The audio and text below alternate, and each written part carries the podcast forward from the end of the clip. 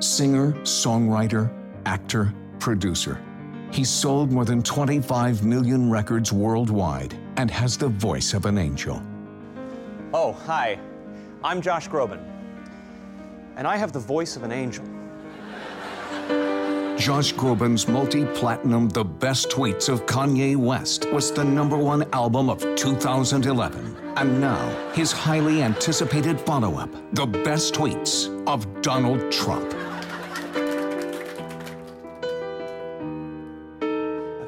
Seen a thin person drinking Diet Coke.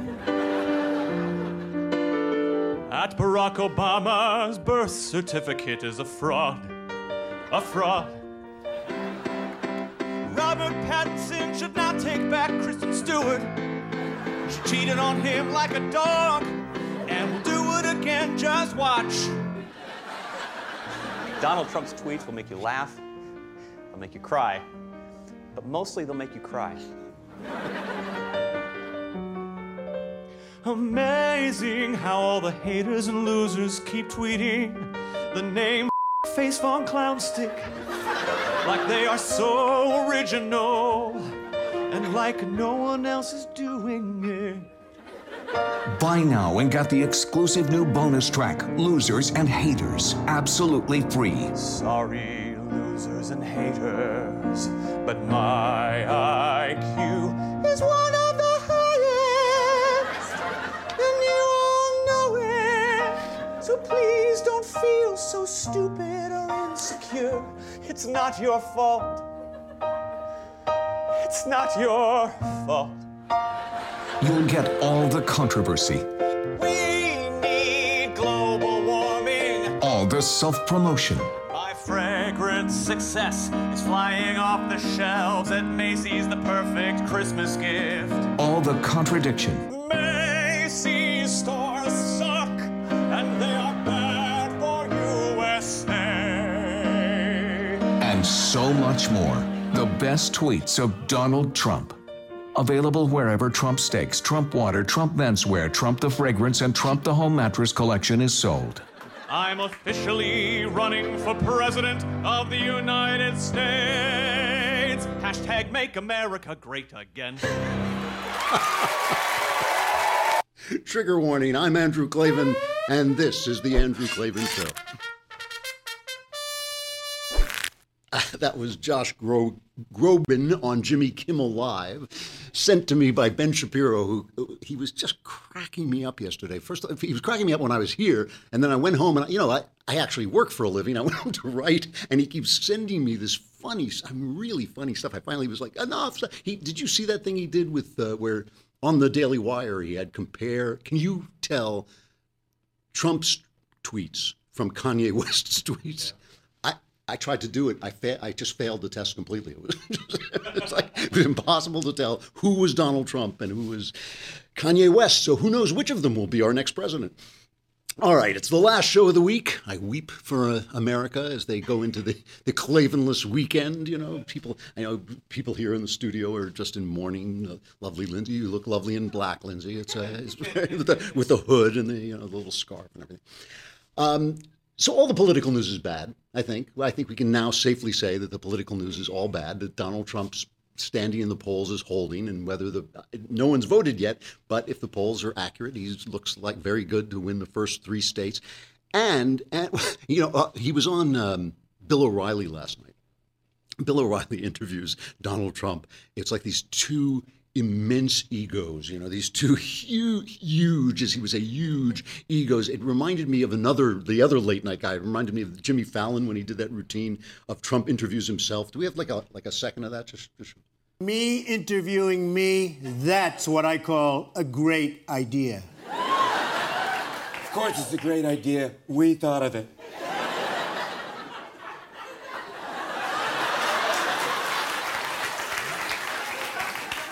Okay, interview time. Question one Are you ready for the Republican debate next week? You know, the truth is, I'm always ready. It's really going to be a big debate, but I'm always ready. It's not just big, it's huge. good, good, good, good, good, good. Good. Next question. How are you going to create jobs in this country? I'm just going to do it. just going to do it. That's that's what Bill Bill O'Reilly. Basically, Bill O'Reilly, Roger Ailes must have sent O'Reilly out to beg Trump to do this debate, and it was like he was debasing himself trying to get him to do it. And he, O'Reilly is saying to him. Put put your personal feelings aside and do what's right for the nation. And Trump was like, "I'm sorry, I no understand what you are put put my personal feelings aside and do what's right for someone else. I no understand that language. It must be some foreign language. I'm not." and this is the guy. This is the guy who is the polls are now telling us is going to be or is going to be the Republican nominee. And if that's not bad enough, wait, wait, there's more. Here's, here's something from the Hill. Jeb Bush has surged to second place behind Republican presidential rival Donald Trump in the early voting state of New Hampshire, according to a new poll. The former Florida governor and future loser of the presidential race has the doesn't say that has the support of 18% of likely Republican primary voters in the Granite State. Trump holds the lead with 35%. John Kasich follows Bush at 14%, with Marco Rubio at 9% and Ted Cruz at 8 Support for the pack of establishment candidates has fluctuated as they battle for a strong second place finish behind Trump. You know, I've almost been afraid to talk about this. I've, I continually said that there is a chance, I haven't predicted this, but I think there is a chance that the battle between Trump and Cruz will end up allowing a more moderate establishment and possibly more electable candidate to rise to the top. And I keep saying I think it'll be Rubio. And the reason I think it'll be Rubio is Rubio is actually electable. You can actually imagine somewhere, you know, after a couple of tokes, you can start to imagine that that maybe Rubio could beat Hillary Clinton and become president of the United States but no, you know, I kept thinking in every time I would say it in the back of my mind, I kept thinking maybe it'll be Bush, and I would think, no, no, don't even, don't even think it, don't even allow that thought to, to rise. But of course, of course, he's, you know, Bush has been spending a million dollars a week, I think, attacking Rubio because he knows he's his competition. And the establishment likes Bush because they love to throw up these guys they think are going to are perfect because they're electable. I mean, we're throwing up the guy who's electable who never gets elected. He never gets elected, and so they keep throwing him up. And then they blame us. You know, well, they weren't. You didn't show up at the polls because the guy sucked. You know, he was boring, and he has that look. You know, Bush. I don't actually think Bush was a bad governor, by the way, and I'm not even sure he'd be a bad president, but he has that look in his eyes like, please don't take my lunch money, you know? and Trump keeps slapping him around, and there's just no way. I mean, Hillary would make mincemeat of him. Just And just the names, Clinton and Bush running against each other. I mean, Clinton has had a, a good, quiet presidency because he basically kept the Reagan inheritance intact. And, you know, Bush had the last Bush had this very difficult presidency because all this terrible stuff happened, and he, you know, handled it in a sort of mediocre way. And you know, it's like it's just too easy. It's too easy. Anyway, so that's that's what's coming down the pike politically. Patrick O'Brian, one of my favorite writers of the last century, wrote these sea stories about. Uh, Aubrey and Maturin, uh, Captain Aubrey and his his friend uh, Stephen Maturin. He had a line in one of his books, which I've always loved the line because I used to say it, and then one day I read it on the page. I thought, oh, well, it must be true, which is that the, the doomsayers are always right. You know, the doomsday, the people who say that things are going to hell are always right because things always ultimately fall apart. That's that is human life, right? Everybody dies, every civilization falls, but it matters when they fall apart and where you are when it happens. You know, and this is this is why when Barack Obama talks about the right side of history, he's blowing it out his ear because it, it's such a stupid thing to say because there is no because your life only lasts a certain period of time there is no right side of history it's just where you are when things happen so if you say we were born in germany in 1930 and you live till today which would be about 85 years right?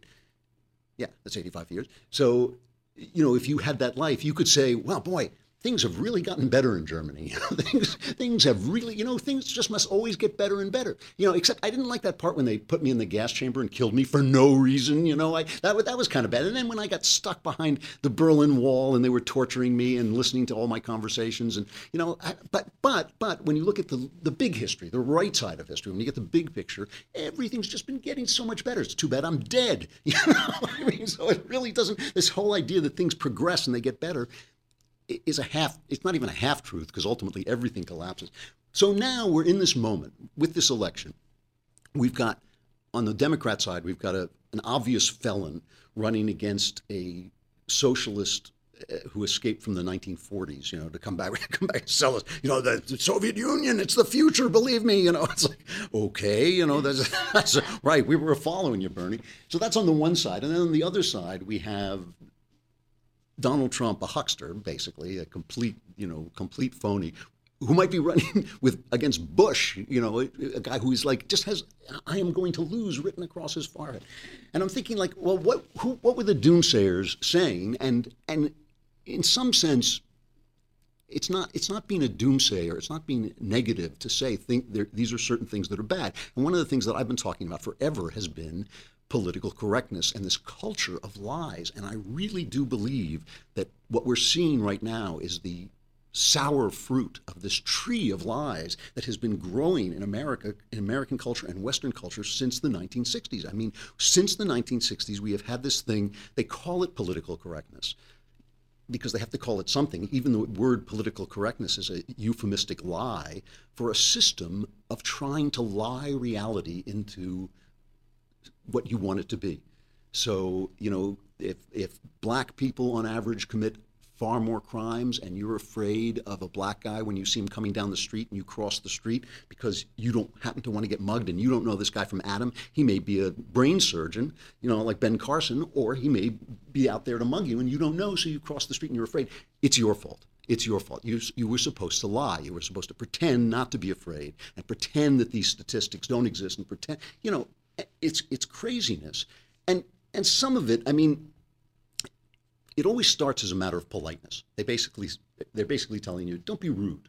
You know, don't say rude things. So, you know, I, I mean, I, I was once at a dinner table where I started to talk about what I think is an absolute travesty, which is people getting divorced when they have young children. I mean, I think that shatters children's lives. And I understand sometimes it's inescapable. You're being abused. Your wife is an addict. There's something really terrible going on. But a lot of times, I know a lot of people, especially in this town, who get divorced because they saw something better or they didn't like being chained down and they just destroy. It's like blowing up the kids' planet. It is like blowing up the kids' planet. Of course, I'm talking about this at dinner. I'm sitting next to the woman. You know, my wife is waiting for the shoe to drop, and when she says, "I got divorced and my kids are three, and they're fine," you know, they're fine. it's like, you know, and what do you say? No, they're not. They're they're not. So it starts as politeness, and some of it we don't notice it happening because it's funny. You know, it, it, what these guys are always saying with, when when they're trying to tell us that the truth is not the truth it's hilarious sometimes. One of my favorite sites, our pal Michael Knowles, who's, who does some work here, and I don't know what he does, but we let him in because he dresses better than all of us put together. I mean, he just classes up the joint. But he showed me this site, Everyday Feminism. Everyday feminism is like a vortex of stupidity. It's like all the stupidity on the internet and all the bad ideas on the internet go washing down like it's down a toilet, and they end up on everyday feminism. just come in. So I just here's just a one piece that Michael sent me about menstruation. Right, this is this is the problem. This is the problem facing America today. Menstruation is shamed in our society, and we don't have to go far to find examples of this. And the stigma leads to a lot of misinformation around menstruation, a lack of open discussion about period-related health issues, and not enough access to menstrual products. I know how how tough it is to get tampons in this country. You know, you have to go up to the guy with the raincoat, and he opens the raincoat. He kind of, oh, you know, hands you the tampon. As a society, it's absolutely imperative that we work towards destigmatizing menstruation because we need more conversations about this. This is what we want to be talking about. The period positive movement, it's the period positive.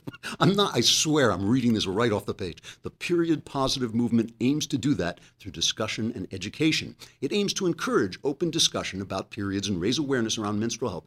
But unfortunately, wait, I haven't even gotten to the funny part yet. But unfortunately, a lot of the period positive movement is exclusionary. In order for the movement to be more impactful and less oppressive, we need to think deeply about the various ways in which we can make period positivity more inclusive. Number 1, include people who are trans and or non-binary. Often often menstruation is equated with femininity and womanhood.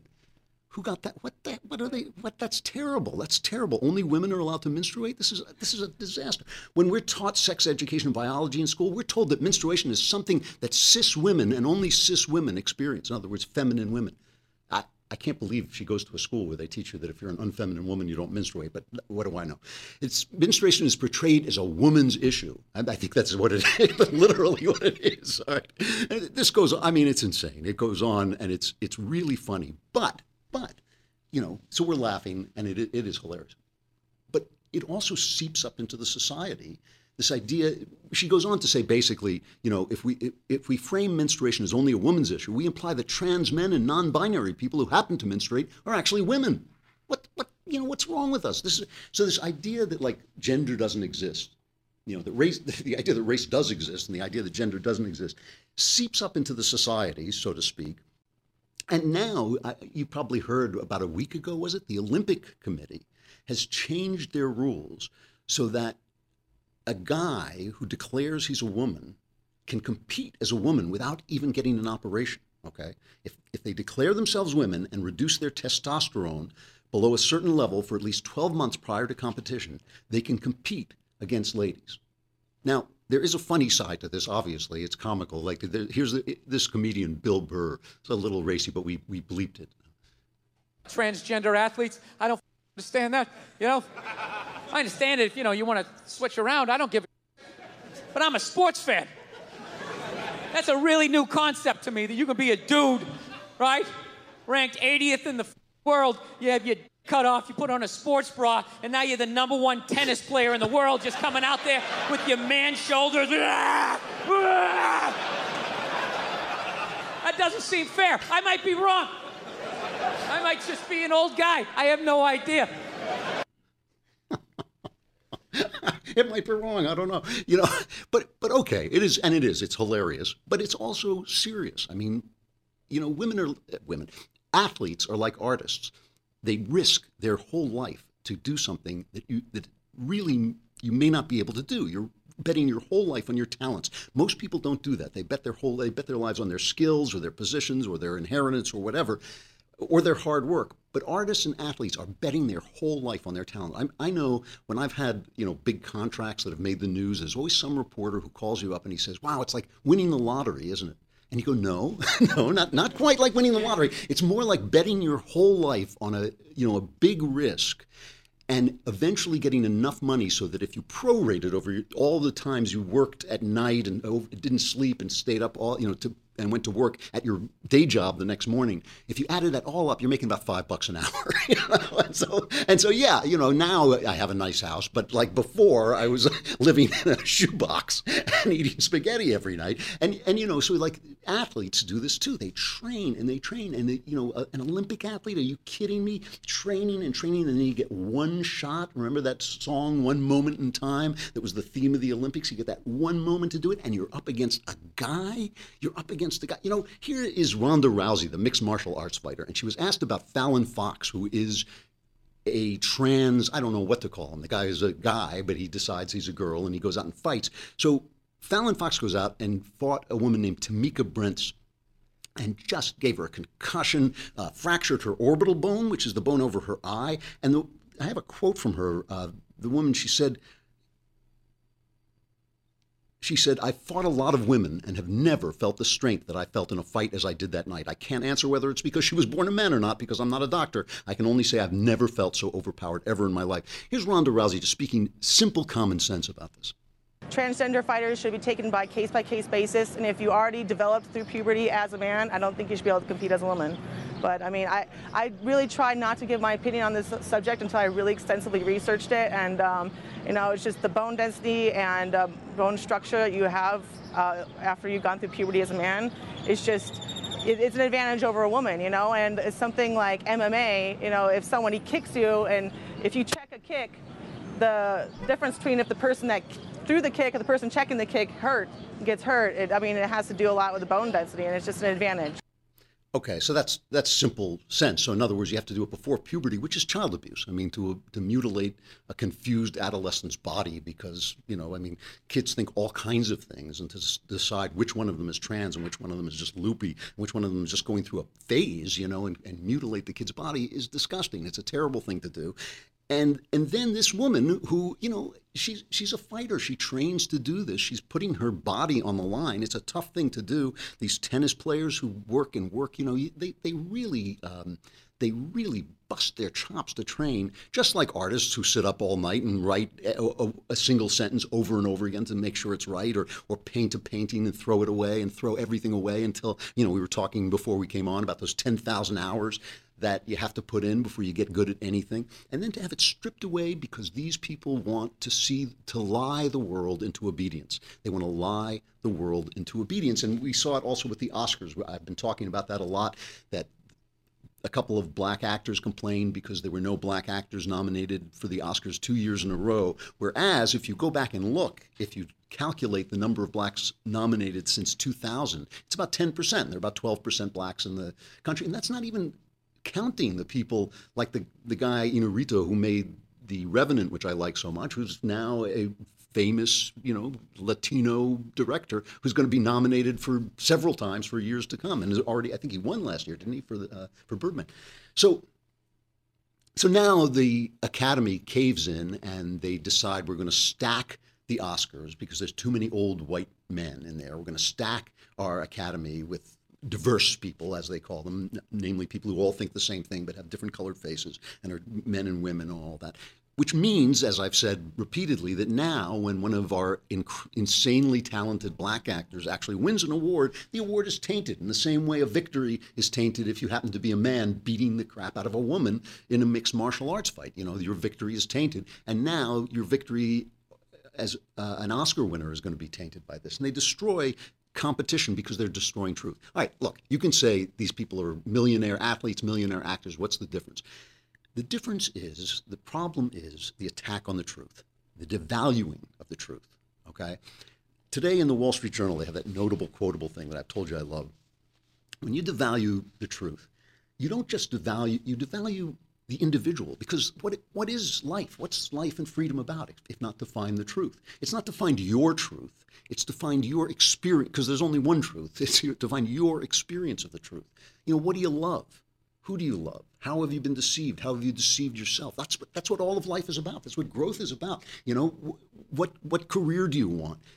What woman do you like? What man do you like? Whatever, you know, who who are you? That's all about finding the truth. And to have somebody tell you that certain roads that you go down are offensive, to tell you that it's things that you see in front of your eyes are not there because it's wrong for you to see them, is to have yourself stripped away. Here's a guy, his name is Brendan O'Neill. He's the editor of the online magazine Spiked, and he was speaking at the What Cannot Be Said conference at the University of California, Irvine. I love that name, the What Cannot Be Said.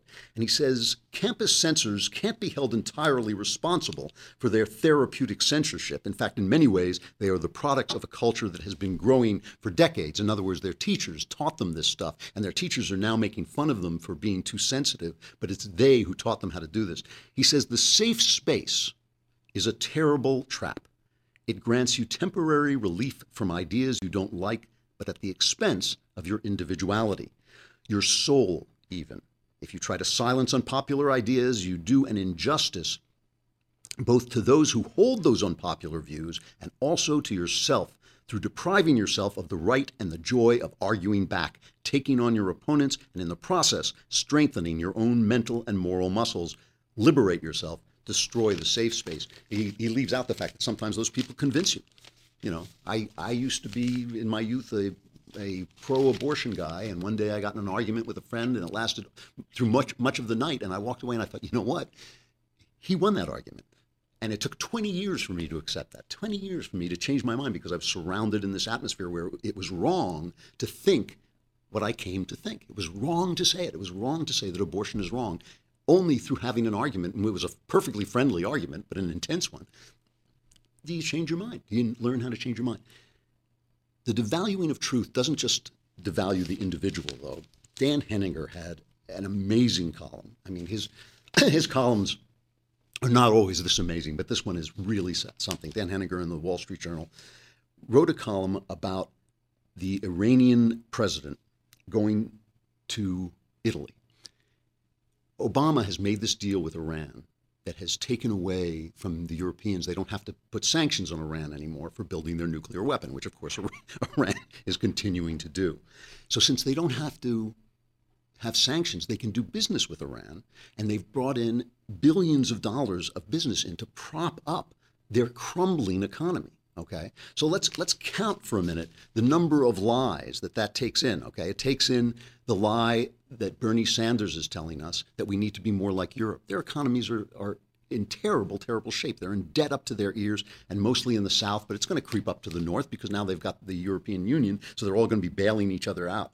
So now they have the president, uh, what's his name, Rouhani, uh, come come over, and they come. Do we have, do we have that picture of the art museum? This is the uh, Rome's Capitoline Museum. They cover up the nudes in the museum because so he's not to be offended. And people in Italy were just making fun of this. They were laughing about it, saying they don't want him to have a hormonal reaction and and thereby. Uh, you know, deprive them of this. I, I, can't remember the amount, but it's this huge amount of, uh, of money coming, $18 billion, $18 billion worth of business that he is bringing in to prop up their economy. So Henninger writes about these three pictures. This is one of them. The next picture is him talking to the Pope. Okay, so, so here they are, just having a fine old time, these guys.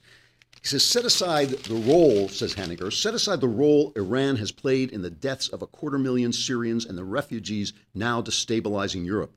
One still may, ask, why such public and jolly photo ops with this person? The U.S. State Department's Religious Freedom Report says in 2014, Iran executed at least 24 individuals for the crime of moharibah, enmity against God. And surely that understates the total killed. The persecuted in Iran include Baha'is, Sunni Muslims, Christians, notably evangelicals, Jews, Yarsanis, and even Shia groups. So this is the guy the Pope is hanging out with, and you know, like it's supposed to be realpolitik, but really, you know, this is a, it's a, a moral tragedy a moral travesty. Show the third picture.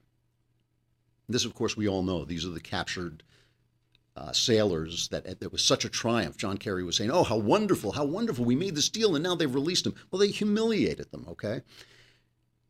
Western schools, says Henninger at the end of this column, may lo- no longer teach the Battle of Thermopylae. That was the one from 300, right, where these guys stood off the Persian invasion and eventually allowed the Persians to be beaten back by the democratic Greeks. They may no longer teach the Battle of Thermopylae, but one may assume Hassan Rouhani knows the details of Persia's historic loss to brave Greece in 480 BC as if it were yesterday. Putting a white box over a Venus to placate a Rouhani is a loss in the Persians' return trip to the West. So he's saying the Persian conquest is now coming through. This funny stuff we see, this funny PC stuff with the menstruation is not just for women, and you know, let's let's have guys fighting women in the in the Olympics and competing against women. It's all as somebody as a listener wrote to me this morning. He said it's all fun and games until someone gets elected. That's right. That's exactly right. It's funny, but it really seeps into the entire culture. And this is why these candidates are, to bring me back to where I started, right? Hillary Clinton is living in this culture of lies. Bernie Sanders is living in this culture of lies. If it weren't for these lies, you can't attack Obama because he's black. You can't attack Hillary because she's a woman. Oh, the, the economies in Europe are just doing great. We should imitate them. It's because of those lies that those guys have any political careers whatsoever. And it's because of those lies that we have a Donald Trump. Because what Donald Trump has mastered, he has mastered the art of telling what sounds like the truth in order to support lies. You know, he's not a he's not a Republican, he's not a conservative, he's nothing. He's just a huckster.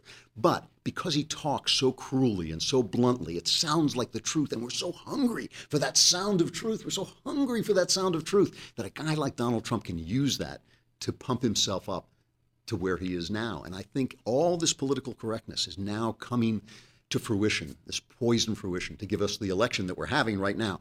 As I say, no one's voted yet, and it really is going to be interesting to see whether the power of truth comes back to people as they walk into the voting booth for this country, which, let's face it, is in a lot of trouble.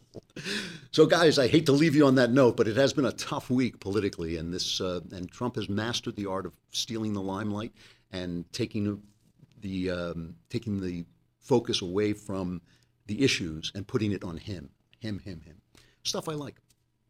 Frank Sinatra. You know, Frank Sinatra is like the most important singer in my life. When I was a kid, a miserable little kid, and all and all my friends were listening to classic rock. I was listening to Sinatra. There was nothing like Sinatra to capture the sorrow and melancholy and yearning of being a kid, of being an adolescent, especially an adolescent like me who was sorrowful and yearning and miserable. And Sinatra just spoke to that. And so when other kids were t- taking drugs, because everybody was taking drugs, I was drinking because of Sinatra. You know, I, I drank and smoked because I wanted to be, be Sinatra. The thing is, it's now his centenary or something. It's like he'd be 100 years old, so everybody's doing a lot of uh, programs about him. But the thing that bu- bugs me is people listen to the late Sinatra, who was not very good. He had lost his voice. He made one good album with Antonio Carlos Job- Jobim, where he used his now whiskey sodden, cigarette sodden voice to good effect. But stuff like New York, New York, and My Way, and and those songs, you know, they really were not. He wasn't. That wasn't when he was at his best. In the 40s, way before my time, but in the 40s, he he was this big, huge. Uh, um, star as with the Bobby Soxers, just like the Beatles were. The teenage girls would show up and scream and scream. And he was a skinny little kid, and he was singing these romantic seduction songs and all this stuff and he was just enormous. He was on radio, his movies, and all this stuff. And then suddenly he crashed. He lost his voice for a while, and he went out of fashion, and he was in debt, and he was recording these gimmicky songs just to stay alive, and it was terrible. And he reinvented himself by going to Las Vegas and becoming a Vegas singer, but also by instead of being this young heartthrob, he turned himself into the older more experienced veteran who saw had seen things and he had seen sadness and he then started to sing these really sad albums that people don't remember that brought him back brought him back and made him the star that most of us now think think of him as. And he did one of the very first concept albums. It was called in the wee small hours of the morning. And this was kind of as he started his comeback. And his voice at this moment was it had never been better and it would never be better. It was just an incredible instrument. And Sinatra was not the greatest voice. He didn't have the greatest voice in the world. I mean, as a pop singer, Bing Crosby had a much finer instrument. But Sinatra used to take these songs and put the music away and just read the lyrics to himself as poetry. And he would just read the lyrics until he really understood them. And then he had a way of phrasing things, stretching out consonants instead of vowels, uh, just, you know, the way he put the words together where he would communicate the lyrics so powerfully that he really changed the way popular music was sung. And so this song in the wee small hours of the morning, just just a taste of the sorrow that he conveyed and the kind of experience. Uh, the new guy, you can see, can they see the cover of the album? Uh, you can see the cover of the album showed that it was a concept album, that this was going to be about love lost and experience and all that. Just just take a listen to this. In the wee small hours of the morning, while the whole wide world is fast asleep, you lie awake and think about the girl and never ever think of counting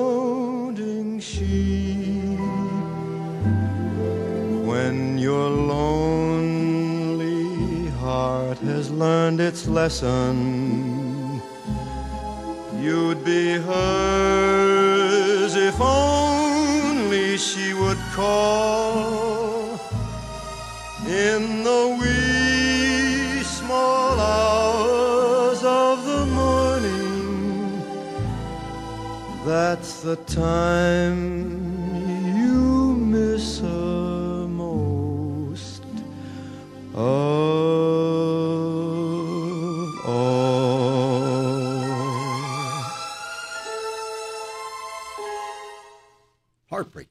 It's really beautiful. All right, folks, try to keep the Republic alive for the next three days. I'll be back on Monday to save what's left of it. I'm Andrew Klavan. This is The Andrew Klavan Show. See you then.